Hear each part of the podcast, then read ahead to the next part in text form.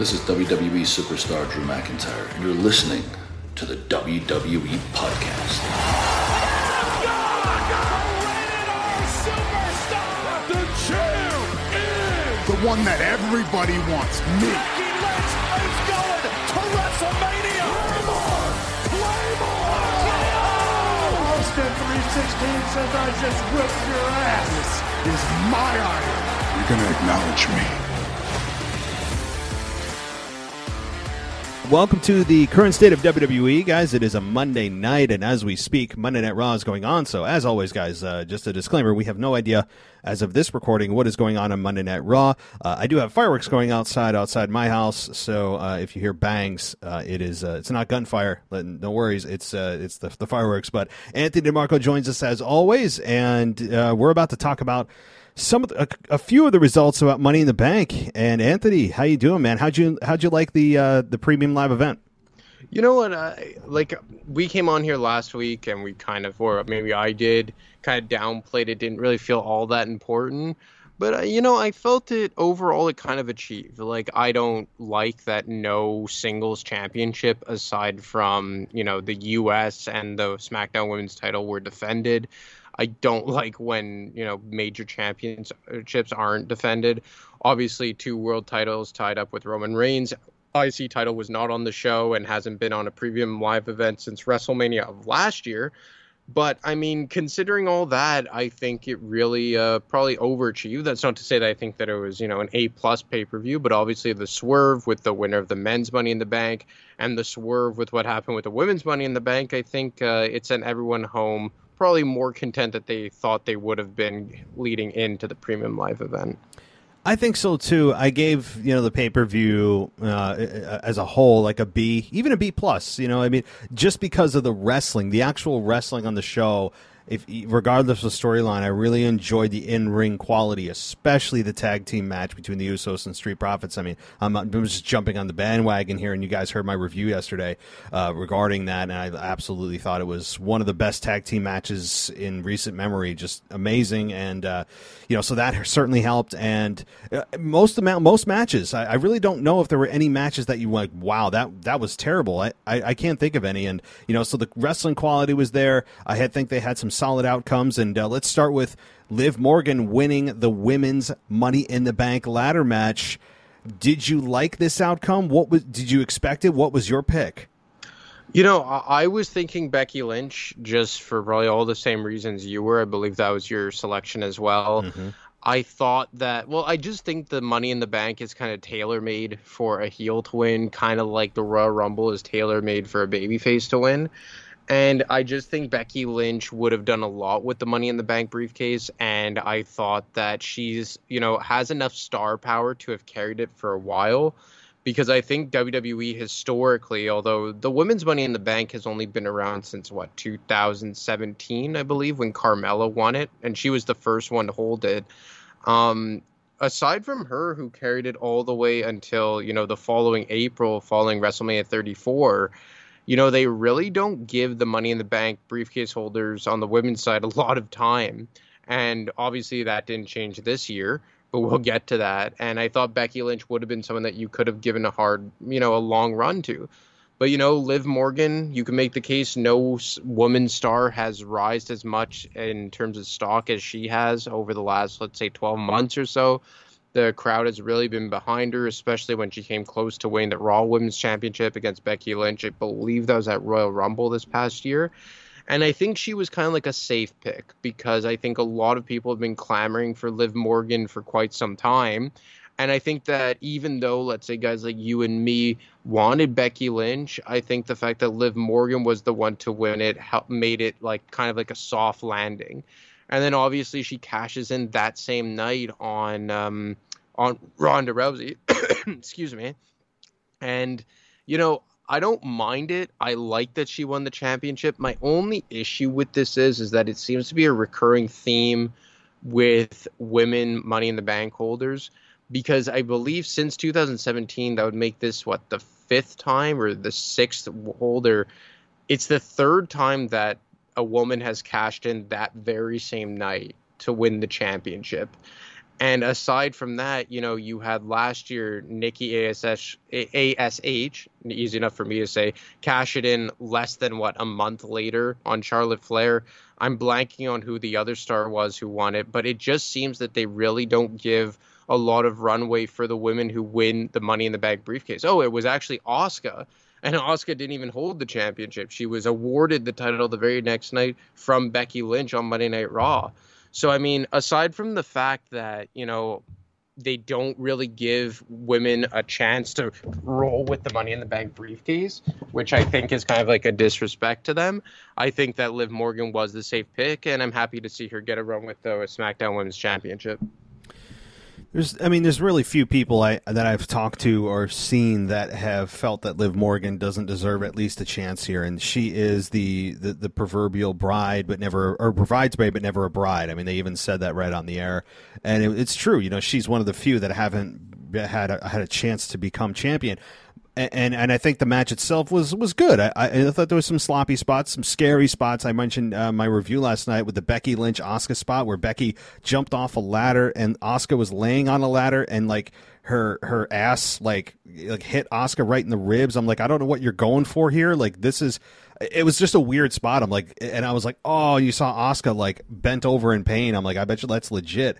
Um, so, uh, you know, but overall, I think the match quality was was fine. I, you know, I didn't I didn't hate it. I, I thought it was it, it was good effort, but it, it, didn't blow me away.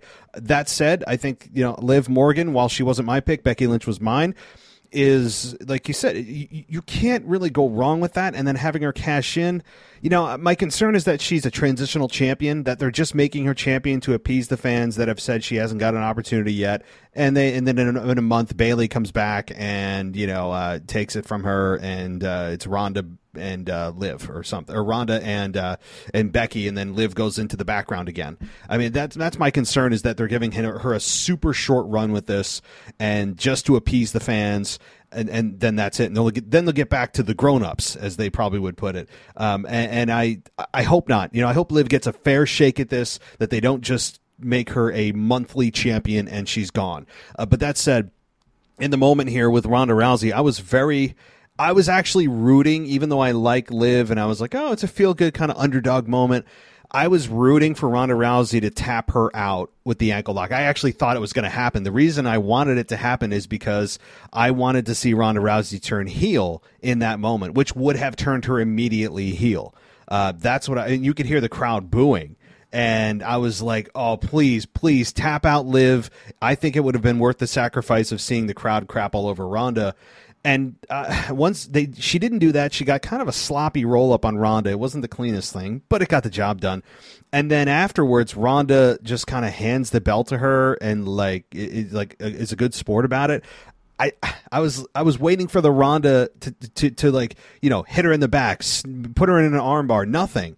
We didn't see Ronda be Ronda, and I was kind of disappointed. I'm just I guess I'm just just frothing at the mouth to to to to, to see Ronda Rousey as a heel. Um, they had two perfect opportunities last night to do it, and they didn't do it. So now we get kind of this wishy washy, lukewarm babyface Ronda Rousey, uh, who is I, I mean I, I, don't know where she's going. I thought it was going to be Bayley. Uh, who knows? But uh, I don't know. I, were you thinking that like they could turn her heel here? Well, I've been thinking that for a while. Like I was extremely surprised when they brought her back as a babyface this year, because I thought that that entire run leading into WrestleMania 35 was kind of turning her heel without maybe doing it officially. And you know, Liv is just the ultimate babyface right now. Like the crowd is so behind her. She kind of has like that sympathy, the sympathy behind her as well. And I, I, felt that for a while, I don't know how far out she is, but I think Bayley is coming back relatively soon. And I just feel like she's going to be on a collision course with Ronda at some point, one way or another.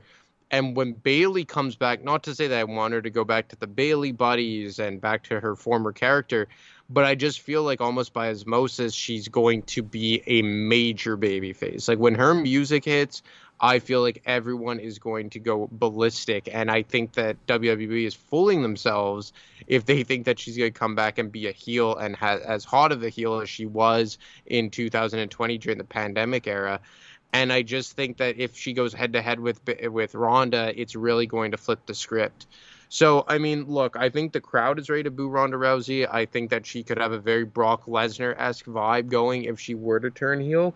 But for whatever reason, probably because of the name value and the draw value, WWE's hell, hell bent on keeping her heel, unfortunately, or keeping her babyface, rather, unfortunately. I yes, like, and I always use this example. It's an extreme example, but it's a perfect example of when a hot heel leaves. The crowd doesn't care when they come back or remember that they were a heel. They they cheer them out of respect and saying, "Hey, we missed you." And the best example of that is Triple H in 02, Madison Square Garden, one of the most famous returns of, of all time. He left as the hottest heel in the company, and he came back as the biggest babyface in the company. And I think it was an eight month return or eight month gap. Uh, and Bayley is it was one of the hottest woman heels in WWE. And you're right, no matter what, I, I don't care what the scenario is, Bayley coming back will get a massive reaction and uh, Seth Rollins also had that same uh, thing happen. Unfortunately, WWE was dumb enough to turn him heel. I think it was at Extreme Rules against Roman Reigns or something. He came back. Yep. Um, and the crowd was all over it, like, "Oh, this is awesome! Seth is going to be a hot babyface." And WWE went the opposite way, and we're like, "What? What are you doing?"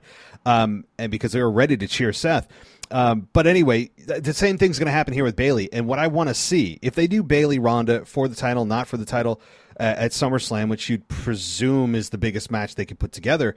On the SmackDown side, I want to see what the crowd does in a stadium uh, with Ronda and, and Bayley. I, I, really am very interested to hear what that reaction is because I think the tide is going to turn. That that WWE, no matter what they try to do with Ronda, trying to keep her baby face or whatever, it's not going to matter. I, I think people are ready for Ronda to, to either go away or or turn, and for uh, Bayley to return, and uh, they've missed her. So I think SummerSlam's a perfect opportunity to, to, to do it. I just not I'm not seeing any evidence of WWE turning her heel because they continue to just give us the the babyface Ronda. There's no hints. There's nothing.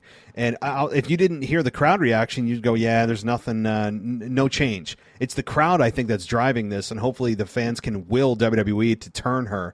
Um, but I think the fans, if they try a Ronda babyface Bayley heel match at SummerSlam, I think the WWE is going to have a big shock uh, right in their face about uh, the fact that no, we're not having this. We're cheering Bayley and booing Ronda. I, I think that's that's a strong possibility in a stadium at SummerSlam. Yeah, and the other part about this is is that you would have to assume that um, what's her face, Liv Morgan is going to be involved, right? Now that she's the SmackDown Women's Champion, and I have really no idea where they're going for SummerSlam, especially with the Raw side as far as the women go. Like, I know you've talked about, but like Bianca Belair is really starting to feel stale. I hope that whenever she gets healthy, Rhea Ripley will take the title off of her. I think it's almost kind of like long overdue at this point, especially with how good Rhea Ripley has been since joining Judgment Day. But obviously, Judgment Day has really fallen flat since kicking out Joe the group. Mm-hmm. But that's an entirely different story. yeah. Well, I guess that that's a good way to kind of shift gears. Like, do you think that Judgment Day just kind of died in the cradle? It's on life support. I mean, it was one of the hottest, most interesting, bright, like shining lights of Raw. They uh, boot Edge for no apparent reason. I still don't agree with. And actually, now it's been long enough. People will cheer Edge. I think it's actually reached that threshold when he returns people will cheer him. I mean, that's just the way we work as fans. And, and I think that that same that same principle we just talked about with Bayley is going to apply to Edge uh, when he returns. But yeah, I mean, it's it's it hasn't been on. They haven't been on Raw in like three weeks now. I don't know. Again, tonight on Raw, as we were as we're recording this, guys, we still don't know. So perhaps they brought us brought them back into to the fold on TV. They might have, but they were awesome hot heels. Edge was brilliant, bringing in stars under his wing, and then they boot Edge, make Finn Balor, I guess, the de facto leader. Probably more people joining, and then uh, Rhea Ripley gets injured. Uh, apparently, it's some kind of dental injury. I don't know exact the exact uh, diagnosis, but that's the uh, the rumors anyway. That it's some kind of dental injury and things she needs something she needs to get fixed. So I hope that you know, she does have enough time to recover to come back in time for SummerSlam, and hopefully Rhea beats Bianca at SummerSlam. That's what I want. Uh, but uh, is it dead? I mean, it's on life support to answer your question, and I think that once Edge returns and presumably faces Finn Balor at Wrestle or at uh, SummerSlam, that's probably where they're going. Is Rhea, Bianca, Edge, and Finn? Do you see that as a likely main event? Main events for SummerSlam? Yeah, I could see that, and you know, I'm glad you brought up Finn, and like I know I'm in the minority here, but like I find Finn Balor incredibly stale. I don't really like there. I know everyone has always liked him, and he's a hell of a talented in ring competitor. I'm not taking that away from him, but there's something about Finn Balor that to me, like, it's and I know I'm way off in like a like by myself here, way off on an island, but like when Finn Balor comes on, like it's almost channel changing. Like I just do not find him interesting at all. And I know a lot of that is creative related. I'm not saying that solely on him, but there's just something about him for whatever reason that I just don't find him interesting and I don't find him captivating. And I just, when he shows up, I'm just like, ah, same thing. I don't like his entrance, to be honest, and I know that that's one of his strong points, but I don't find his entrance cool. And maybe it was because I was so high on Judgment Day that now that Finn Balor took his place, I'm like even more resentful. So like I don't know, like even like Finn Balor versus Finn, uh, no, Finn Balor versus Finn, Finn Balor versus Edge, like I just don't want to see it because for whatever reason, and I know I'm off on an island here. I know I'm the weird one. I hope I hope everyone understands that I recognize that. But for whatever reason, I just have zero time for Finn Balor. I love, I love it. No, no, no, no, no. It, it, it's it's good. I understand. I'm trying not to change my opinion of Finn, be, just because, like, I, I, guess I've just blindly bought into the uh, the general group think that he's an underrated performer, that he should be main event, that he's really good on promos. So I'm trying. I'm resisting. I'm resisting, guys. Mm-hmm. Uh, and, and it's now again i'm not trying to go into a big thing about finn because i want to ask next about the men's money in the bank but uh, finn Balor, i think is a guy that uh, you you actually could create a, a, a decent you know a, a, decently wrong long run as champion with him. I'm not saying it would be you know six months even. I even like three months or so you could have a nice run with him and just be able to see what he can do as champion. Now he famously was the first Universal champion, got injured. We all know that story. Um, but I want to see what he can do as the, I guess, de facto leader of Judgment Day and facing Edge. We all know the match with Edge is going to be awesome. I mean, there's no doubt about that. I mean, I, I, I absolutely think that that could be a potential potential match of the night contender for again if that happens. But Finn Balor is a guy that yeah, I mean, I I guess I get it. Like his entrance is the big thing. The other thing is, to be fair, they haven't really given him the microphone at all over the last like year. I mean, he barely talks. Uh, the, the, infamous rope break with Roman Reigns was the last thing we all remember relevant about him. Uh, and, you know, uh, if they don't allow him to speak, character development is very difficult and he just becomes kind of this rerun of himself of coming out he does his little you know entrance with the lights and everyone swings their arms and hits the person next to them into the face uh, you know in the crowd um, and like that that's about it you know and he we know he's good in the ring he has a you know washboard abs and that's about it right? Like and, and I, I get it i get it. He's not a super deep character. So anyway um but so i'll i'll ask you uh about men's Money in the Bank ladder match. And I also want to ask if you have anything um, about Finn first, and then uh, comment on Theory winning the men's Money in the Bank ladder match. Look, um, I like Theory. Like, I think that they have something special with him.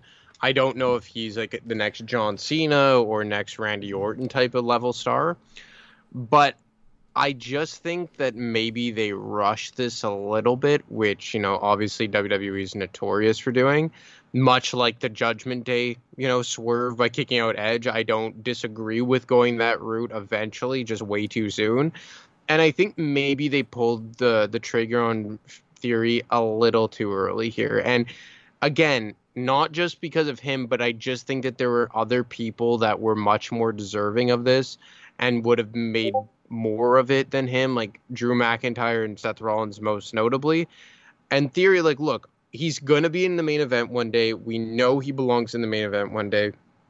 I think he's a very like he's overachieved and I'm happy that they're recognizing him and I do like the fact that they're pushing young talent. Like I find that cool.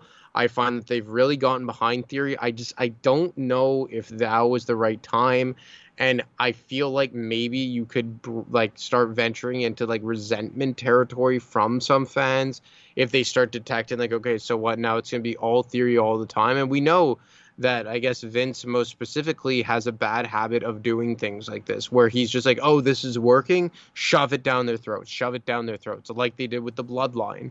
And I think that maybe they're starting to venture into those waters with theory. But do I hate it? Not really, because I think that he was eventually going to get there, just probably came a bit too early. And look, I'm curious to see where they go with this in terms of how he's going to do the cash in is he going to do it for one title or both titles? I hope to God it's one title and we could split them back to the way they're supposed to be because we desperately need at least one world title on at least one show. And it feels like Raw has not had a world champion since Brock Lesnar won it back in February at Elimination Chamber. Because as soon as he won it, all he did was show up on SmackDown with the title, and it felt like a completely SmackDown ex- exclusive program going into WrestleMania. So there's good and bad with it. I don't extremely love it. I don't extremely hate it. I'm just pretty neutral and decently okay with it. I, yeah, this is. I, I don't think I would have felt so blah about this pick if Seth wasn't in the match. Yeah. Like, that's the biggest problem I have is that Seth Rollins is in the match and that he didn't win. I'm I'm just I want to see Seth as champion so badly that Theory winning, even though I understand it and I don't hate it, to me automatically makes me sour on it because Seth should have won that. Um, and, and, now Seth, I guess you could say he took the L here, even though he wasn't. Everybody took the L as a collective, other than Theory but that's I think the why I'm so blah on it is not that I don't understand Theory winning. It's just that Seth didn't win, uh, and so just because I think Seth, I I, I really have no idea. I want to talk to somebody about this in WWE and be like, what what the hell? Why? Like you guys have a guy that is proven main event, has finally understands his character, is excellent on promos, in ring is otherworldly. He's polished. He's never done anything to hurt the company from a PR perspective. Uh, I mean, other than I think he's got some leak photos out there, but who doesn't? Uh, you know, other than that, the guy has done nothing wrong, and he's he is everything that you'd want him to be from a company perspective, and he's a proven commodity. He's not a maybe or a diamond in the rough. The guy is right there in his prime, and they they just I, I don't know what it is um, maybe it is the Roman Reigns syndrome with Vince McMahon of like I've got a shiny new toy. Uh, this is my new Roman. And I, I don't know. I if I was going to pick who should beat Roman, I'm still on the on board with Seth because of the history, because he's still young, because they can still use that to make Seth even like elevate him further. However, Seth or rather Theory beating Roman, if that's the road they're going, I have to eat my words because he checks every box that I said somebody beating Roman Reigns should. So if I'm eating my words, he's young, check. Uh, he's a proven champion. Eh, okay, I, I kind of check that. He's a he's the United States champion and, or was, and I think he held that nice. He actually felt like a champion, so check that. Uh, he can talk check. He looks the part, check. Uh, and he's certainly young enough to make it where he could build this as use this as a foundation to springboard his career. So he checks all the damn boxes. The only problem I have is that he's a heel, and you really want a heel heel match where the the champion the uh, chip then goes to just another heel. So there there's that. Uh, that's really the only hurdle that they have. Um, so I guess I have to eat my words on that. But I still, I just want Seth to be the one to beat Roman so we can move the hell on. And that's the reason I'm sour on the pick.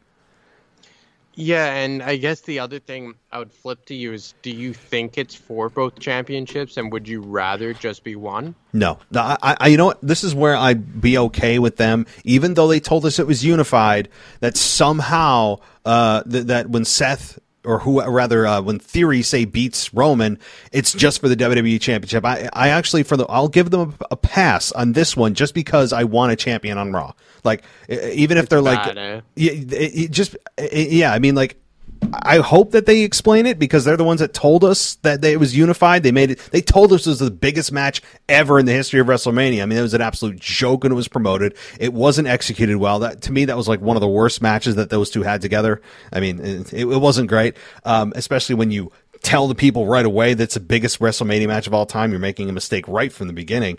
But I don't. I, I don't care how it happens. Honestly, I will give whoever a pass on anything just to get a champion on Raw, and we can just get back to having somebody on Raw. Roman can keep his Universal and go on his twenty thousand day run, or however long it's going to be.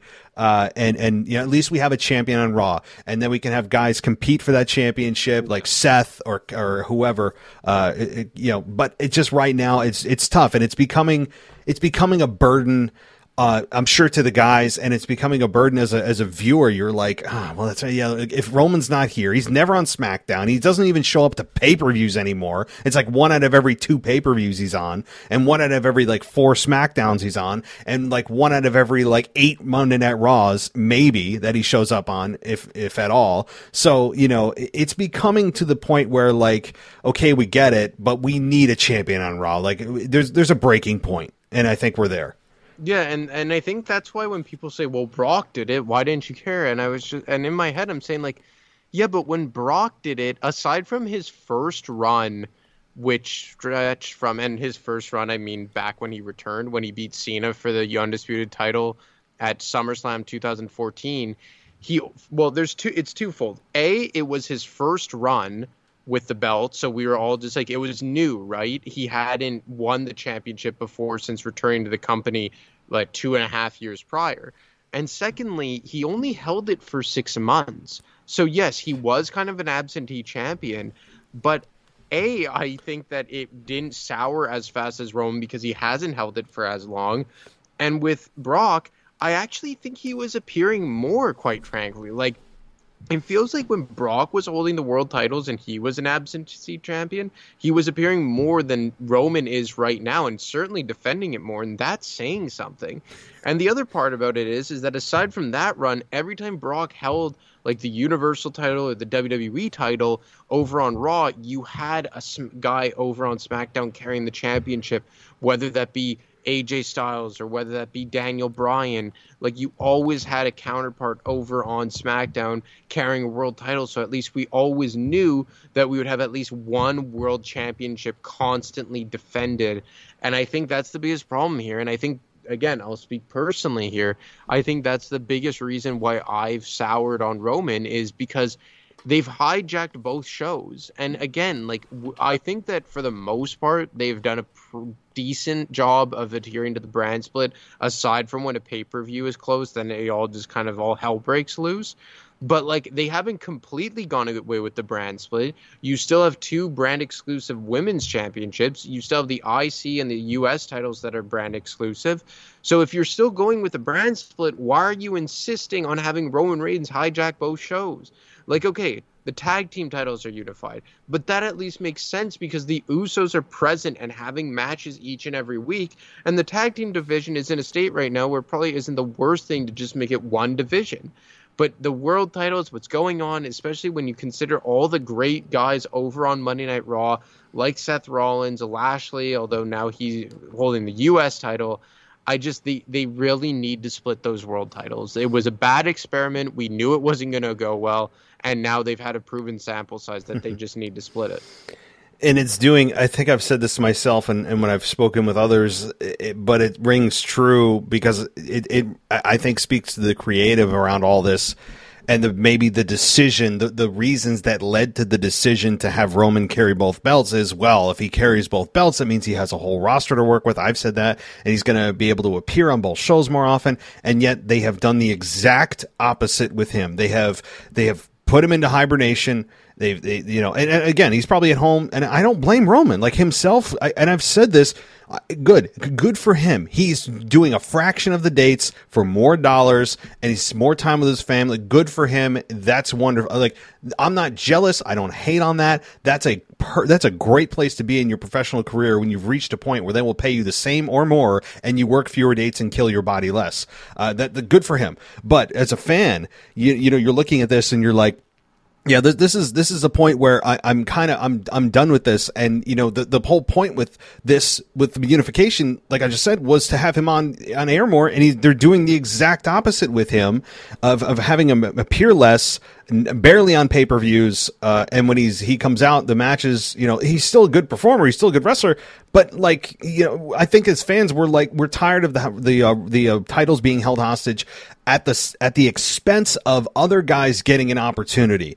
That's the thing. Like Roman Reigns has, we, they've made their point and they've done it excellently, and they have done it to a point where this will be a legendary run in the uh, in WWE's modern era. Uh, it has absolutely been that, and one of the greatest heel turns in modern the modern era too. It's like mission accomplished, and now it's just overkill. Now it's not even like fans are like, I want to see somebody kick Roman's ass. They're just like they've reached the point of exhaustion of almost like indifference where they're just like all right like can we just please somebody just take it off of him. That's not a good place to be. They've they've gone past the uh, and they've missed the mark. They've overshot their their shot if that makes sense. Um, that's what they've done. And i think fans are just they're they're ready to move on. I'm ready to move on. And it, it's an experiment that worked but now the, to me they, it's it's overkill. That's all and you and you were kind of late to turn on Roman, right? Yeah, I, I hung on. Yeah. but what was the breaking point for you? Uh, when when after I think they said that, uh, and I saw in Trenton, New Jersey. I don't know how I remember that. Uh, it was the footage that came from a fan that said he's going into a new phase of his career. He was essentially just talking as Joe. I mean, just being himself and had a house show. You you can do that. Uh, you know, no cameras, but um, when he said he's going into a new phase of his career, and people speculated, oh, he's being fired, he's leaving WWE. Uh, obviously, none of that was true. He resigned. He just resigned for fewer dates. And I think the breaking point was.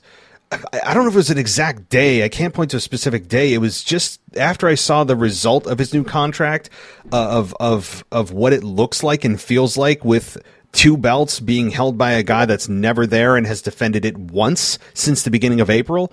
I'm like, all right, yeah, like I, I'm finally on board with you guys. I held out because I I understand that when we look back at this run with you know historical a historical lens we're going to say man that that was a you know i think most of us will say that was a really good run for roman the run of his career and you know it'll be talked about but Uh, in the moment now, I, I'm done. And it, it was when that contract took effect and we started to see what that actually looked like of him barely being on SmackDown, barely being at pay per views, no house shows. Like, then I'm like, the, the, the, it's set in with me there.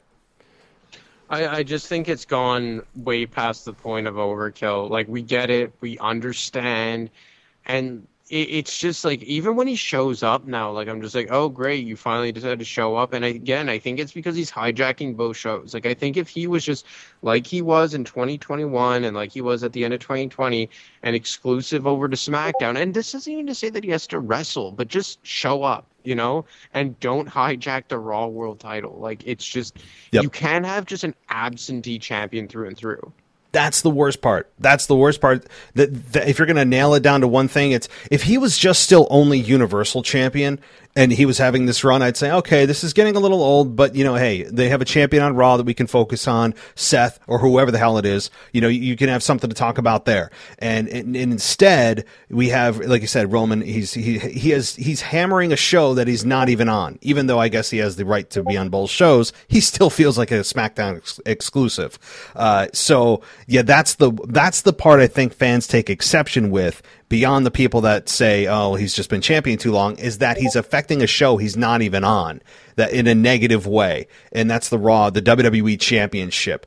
That is the biggest problem when when people said, "All right, I'm, I'm like I'm off the bench. Let like let's let's move on."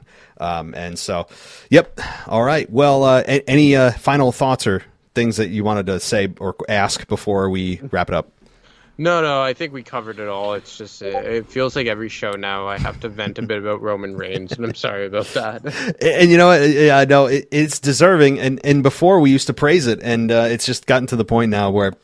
I mean, WWE may say somebody would make the argument out there that it's oh this heel heat. See, you'd pay to see uh, you, you pay money to see him get his ass kicked. I'm like, no, no, I, I, I actually like un, until somebody comes along that's a true challenger. I'm like, I'm sorry. Like, uh, you know, a lot of fans are tuning out. Tuning out and getting angry are two different things. Heel heat is a bad thing. Yeah, indifference, indifference, and people telling me they want to change the channel. That is not heel heat. Heel heat is when you're angry. Like that person on screen makes you want to see, just you want to punch them in the face That's not where Roman's at for most people now. It's more of just, can we please just take the belts off him to give other guys a chance? You're affecting other guys' careers in a real way right now, not kayfabe, like sh- for a shoot, like for real. You are affecting other men's uh, careers right now by barely being there. I mean, I guess you, somebody out there, out there would make the argument, oh, the U.S. and Intercontinental are getting more uh, airtime, and that that's true. But uh, again, at what expense? At what expense? Uh, somebody, you know, not getting an opportunity with the WWE Championship. So, uh, all right. Well, Anthony, a lot of fun as always. Uh, you know, certainly it turns it turns into a Roman Reigns rant one way or the other the last several weeks. So uh, it is good stuff. So uh, before we go though, uh, let everyone know where they can find you and what your last show was. I believe it was the era of SmackDown, the SmackDown Yeah. Live. Yeah, go ahead. Yeah, so obviously uh, AdaMarco25 on Twitter as always, but yeah, I do I drop a rivalry or no, not rivalries anymore, rebranded as WWE. I said the same thing this week. Yeah. and um, yeah, I covered uh, the SmackDown Live era that was 2016 to 2019, a little over three years. And um, yeah, I don't know if you got a chance to listen to it, Matt, but like it, I just thought it was cool to go look back at a very unique time in you know WWE history. That was kind of like the in between era, in my opinion, of the PG and the era we now know as today. I don't know what it's called anymore. Maybe reality. Who knows? And I just thought that when SmackDown kind of got revived, right? Because from 2010 to 2016, it really was the B show. Nobody watched SmackDown. I know that I didn't watch SmackDown. It wasn't necessary to watch SmackDown, um, you know, back in those years if you just wanted to keep up with storylines. There wasn't a lot of storyline advancement on SmackDown in the early 2010s and it was just cool to see SmackDown finally go live after 17 years in existence and really see it catapulted into probably now the A show in a lot of ways. And, you know, the SmackDown Live, the house that AJ Styles built, the infamous WWE Championship run of Jinder Mahal, Da- Dean Ambrose's only WWE Championship uh, run.